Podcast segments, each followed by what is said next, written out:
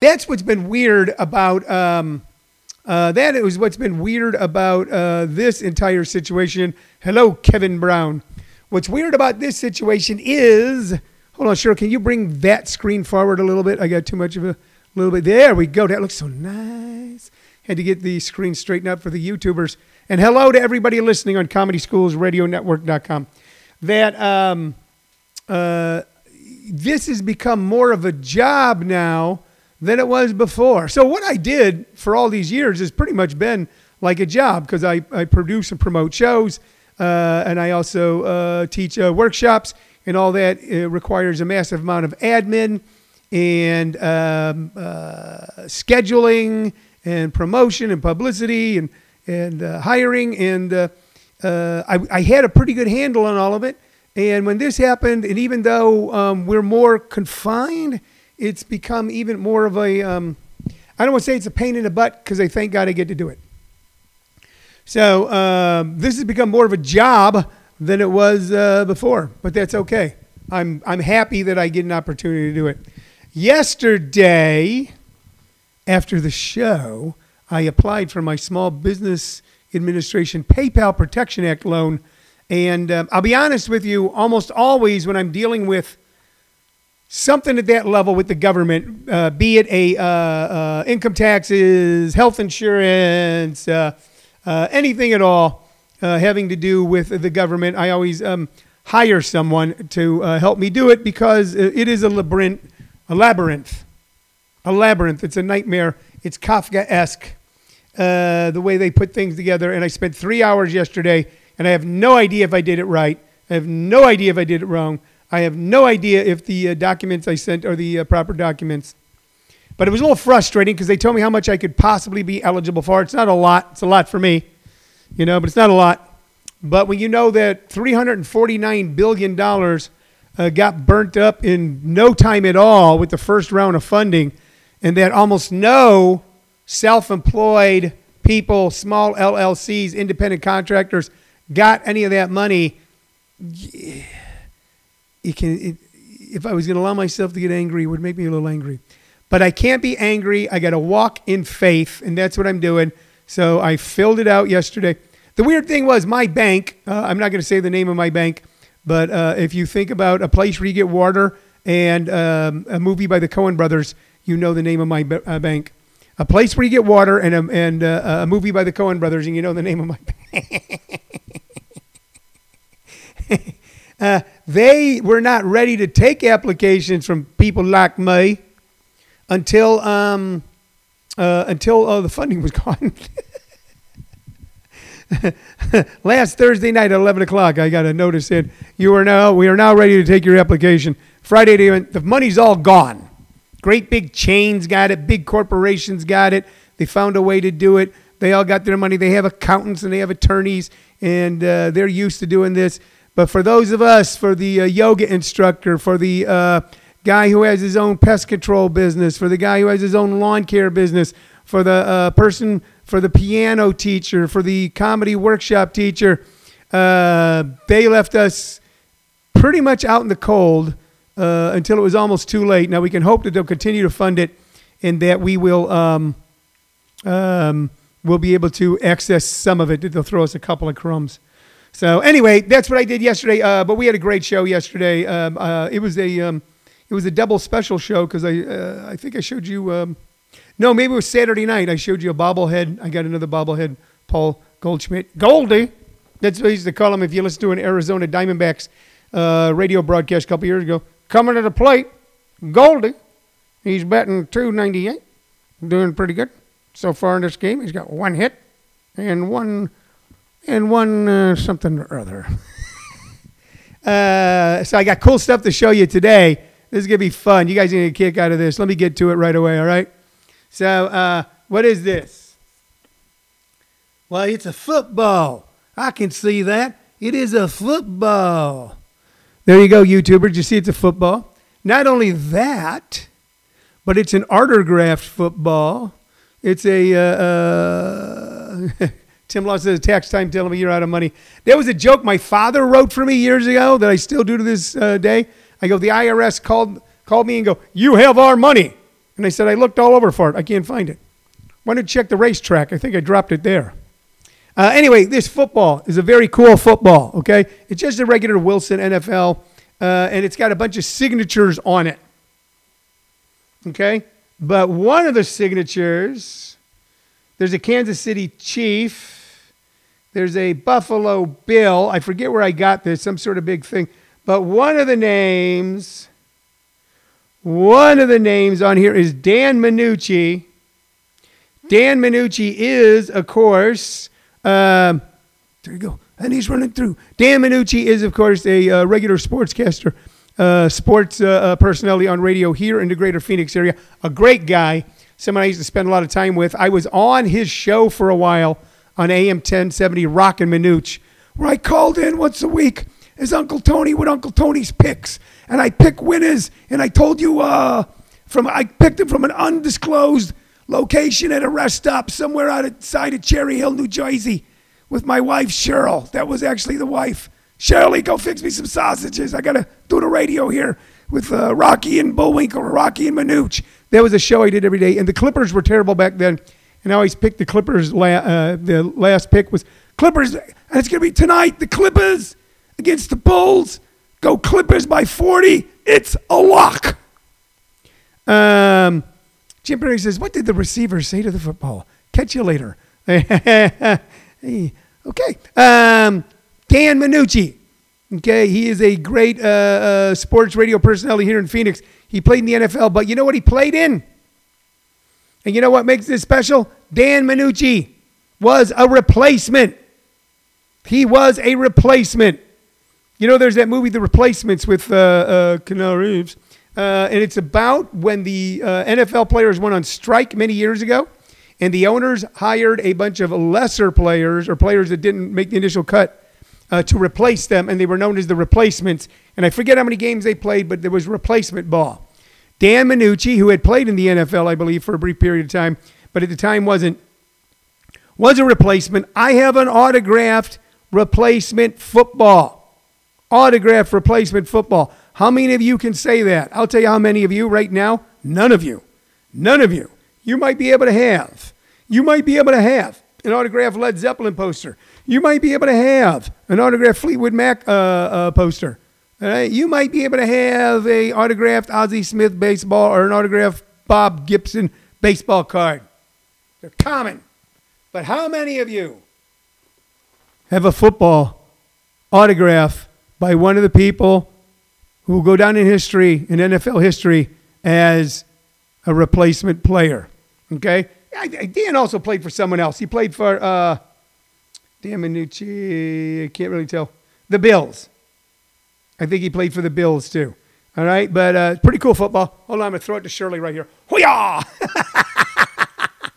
I'm to hand it off to Shirley here. So it's, uh, look at that, guys. Cool. All right, so I'm proud of that because I like Dan Manucci. He's a great guy you know, and uh, there's a couple of guys I know who are a little embarrassed by their careers. It was always weird. Uh, I, I know Dave Krieg. I might have some Dave Krieg autograph stuff here. Uh, great Seattle um, Seahawks quarterback who I saw lose at the uh, uh, Coliseum in LA to the Raiders in the 80s when the Raiders went on to the uh, Super Bowl. Diane House says, I have an autographed Fritz shoulder poster and I like it. Yee.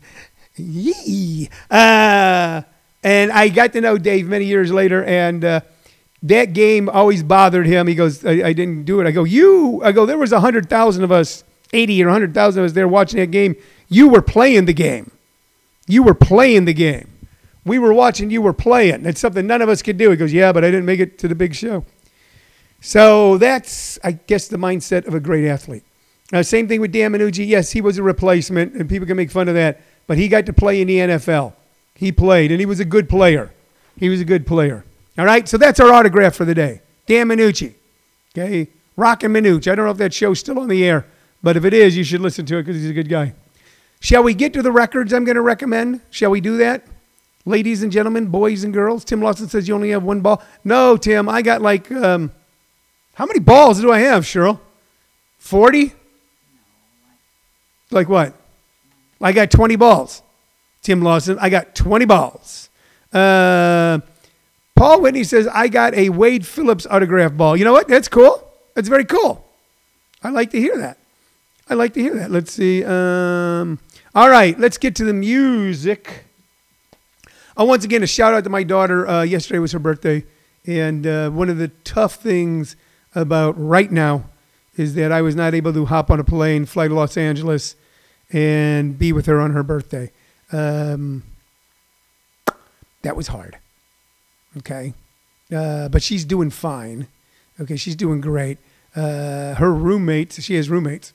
She is uh, quarantined with roommates. Threw a birthday party for her yesterday. Saw the pictures. And I, through um, not Facebook Live, but I yesterday through Facebook Messenger threw a little birthday party for her right here in the house. So um, uh, I wore a party hat, and I even had it set up where I had a cake for her. And I told her one, two, three, blow, and she blew. Shirley like blew this way and blew it out. So that was kind of cool. And uh, I put my cheek to the phone, and uh, she kissed my cheek, and I did the same to her. So uh, happy birthday to you, my darling little girl, who's now a uh, wonderful grown-up lady. We talked about that yesterday. What I didn't talk about yesterday, which I'm going to talk about before I get to the records, is uh, April 9th, April 19th, uh, separate from my uh, personal journey, although part of my personal journey, that um, I owned a comedy club in Oklahoma City in the 90s. I owned a comedy club when the Murrah building was bombed. And people and when it happened, I was in Los Angeles. I had a partner. I was in Los Angeles and I flew back the next day. I flew to Oklahoma the next day. And everybody in that city was stunned because everybody, uh, if they weren't directly affected, they knew somebody who was. There was like two degrees of separation in the entire city, a heartbroken city, a broken city. Uh, and we didn't know what to do. We obviously didn't open that night. We didn't open the next night. We went, let's open the doors and see what happens because um, a lot of things get put on hold during a crisis. But uh, oftentimes the water bill and the electric bill and all those other things will get on hold, and the people that work for you, uh, they have bills. And we opened up the doors, and that first weekend, people came out. And the following weekend, even more people came out. And for months, the place was packed. And at first, we couldn't figure out why. That, wow, with all this tragedy, why are they listening to comedy? We felt guilty about doing it at first. And then we realized something because I told all the comics, you don't talk about it. Just don't talk about it. Do your act. Don't talk about it. You're not from here. This is very much a from here thing, man. Don't. I go. I'm not even talking about it because even though I own the club, I'm not from here. We discovered that our comedy club was the only place in Oklahoma City where people weren't talking about it. Yes, it needed to be talked about. It needed to be dealt with grief had to be handled. But one of the ways it was handled was by having a place where it wasn't talked about. Preachers were talking about it from the pulpit. Saw someone in the grocery store, they were talking about it. If you were being quiet, you heard someone in the next aisle talking about it. The news was talking about it. The radio was talking about it. Everybody was talking about it. But at our club, Joker's Comedy Club, no one was talking about it. And it gave them that res- respite. It gave them that break. And they laughed. And God, did they laugh. All right? So when people ask me why I do what I do now, why am I continuing on? Why am I pressing on? You know, I got to be honest with you. Just to get a little, I could probably just uh, uh, cash some things out, collect my unemployment, and, and ride it out in my pool all summer and see what happens. But I'm not going to do that because that's not what I do. I do this. Okay? I do this. I do this show every day for me as much as I do it for you, but I do it for you. I do my workshops because it's something that I know how to do and something that makes me feel good doing. Okay? And I put on shows. And if I can't put them on live, I'll put them on Zoom. And if I can't put them on Zoom, I'll put them on the internet. If I can't put them on the internet, I'll shout them from the rooftops. Okay? But, but, I'm not going to quit. And you know what? And neither are you. You're not going to quit either. None of you are going to quit. We're going to continue on. You're going to be watching. Uh, I'm doing a test run tonight of uh, how I'll be able to do these uh, paid shows where you'll be able to see some of the best comics in Phoenix and throughout the nation. Uh, and I'll be able to pay them because Lord knows so many comics are not being paid right now. Figure out a way to get them paid. Okay. And uh, you'll be hearing about that. And uh, once again, if you ever thought about doing stand up comedy tomorrow night, Tuesday night, 6 p.m., I am doing a Zoom beginning workshop. It's five workshops, five Tuesdays. It's only 199. Go to comedyschools.com to sign up. Uh, got a new advanced class starting Wednesday night. Wednesday night. And once again, if you um, want to join that class, all you got to do is go to comedyschools.com, register, pay at PayPal. You'll get your uh, link, you'll get your Zoom code, and uh, you'll be part of that. Doing a show, the next class clown show, May 22nd. All right, that's uh, that's the advertisement, for lack of a better term. Now let's get to the music. One of my all-time favorites, right here. Here we go. Jim Lacey, you'll love this. what is that? What is that? What is that? That's it's a simple white cover with a Capitol Records logo at the bottom, a little tiny logo right there, and it says the band, and it's made up out of trees and it is the best of the band. One of the greatest musical groups of the entire 70s was a group called The Band. Robbie Robertson, Rick Danko, Garth Hudson, Levon Helm, Richard Manuel. Oh God, yes. Oh, you talk about you talk about a band that whose music was brand new but sounded like it'd been around forever. Uh, it touched you in that deep part of the river of your soul. If you don't know this group, go back and listen to them. If you only hear them every once in a while on the radio, Jim Lacey says, I got fired from Sears for asking to go to the show in Dallas. They said no, and I went anyway. I saw the band at least twice. I saw them with Bob Dylan in 1974. And then I saw them a couple years later at a giant drunken bacchanal uh, outdoor mud stomp music festival at Chuck Berry's farm. Dylan and the band, I was going to miss that? Uh uh not. Yeah, so we all saw that one. On this best of album, uh, or uh, the great song Up on Cripple Creek, uh, It Makes No Difference, um, The Weight, Stage Fright, The Shape I'm In, Life is a Carnival, and of course, The Night They Drove Old Dixie Down. Uh, the band did not start out as a hit making uh, record machine themselves. They were a background in writers. They started out backing up a guy from Canada named Ronnie Hawkins. They were Ronnie Hawkins and the Hawks. Bob Dylan saw them and hired him to tour with them. Uh, hired him, hired them to tour with him, and they kept going. Uh, you know, it's Bob Dylan that band, the band. You know, Bob Dylan and the band, because Bob Dylan had been a solo artist kind of previous to that. Um, kind of a cool thing was when they went to England, and the band was his backup band. Levon Helm didn't go, but a guy, and I can't remember his name. Remember, remember his name, Jim.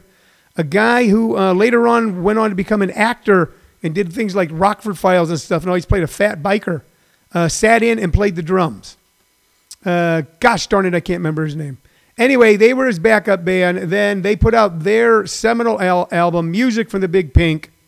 And uh, my God, were they a force to be reckoned with all the way up through their 1976 The Last Waltz movie. If you're looking for something to watch and you want to see so many of the great icons of the 60s and 70s, coming together at the peak of their power and then quickly beginning to dissemble. Uh, watch um, The Last Waltz, directed by Martin Scorsese. It features the band Bob Dylan, Eric Clapton, Van Morrison, Joni Mitchell, uh, so many more. Uh, Emmylou Harris, a stunning piece of work. So please, especially these times, uh, if you've got an old band album, an album by the band, get it out and play it. You got an old CD, get out and play it. Get quiet inside and listen. Okay, it will fill it will fill you up in wonderful ways.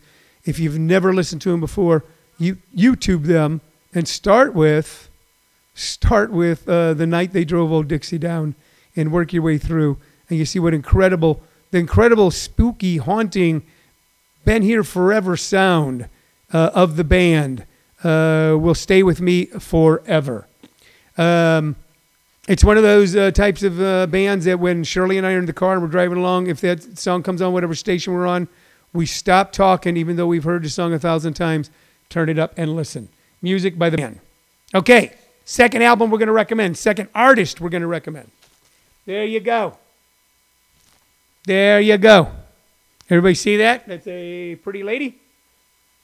Yes, it is. Okay, who is that pretty lady? That pretty lady is none other than Miss Emmylou Harris. And if you don't know if you don't know Emmylou Harris, you are missing out. This is one of the great voices. Emmylou Harris. The, uh, I just grabbed this album. I have several of hers. Roses in the Snow. Uh, let's see what was on here. Roses in the Snow, Wayfaring Stranger, which is an ancient folk tune. Uh, Green Pastures, another one. The Boxer, she does a she does a uh, brings tears of joy to your heart version of uh, uh, Simon and Garfunkel's The Box, uh, Boxer. Uh, the Darkest Hour Just Before the Dawn by great bluegrass player Ralph Stanley. Um, what else is on here? Uh, uh, Gold Watch and Chain by A.P. Carter, who was the Booyah Mac Daddy of the Carter family, one of the founders of modern country music. So if you don't know Emmylou, I don't know what to do. Google Emmylou Harris. Listen to Emmylou Harris. She has been not in the forefront, but deep in the cut of American music now for over 40 years. She was uh, uh, she accompanied Gram Parsons on some of his great solo stuff. Did great work with Dolly Parton and Linda Ronstadt in the 70s. It is the voice of an angel, made incarnate. Okay, she's an older lady now with white gray hair. Okay, and a little bent over. But when she plays, oh my lord, she sings like a bird. I am doing you a favor, my friends. I am giving you a gift. And that gift is the music of Emmylou Harris if you don't know it. Go and listen. You will love it. Okie dokie. Okie dokie. I got all. I'm giving you a gift, friends.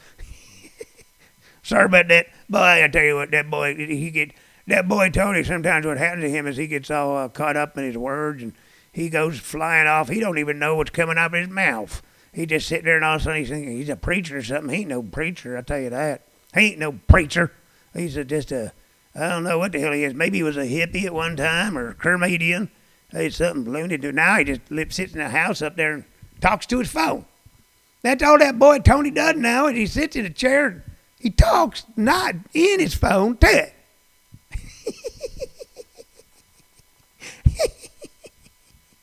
okay.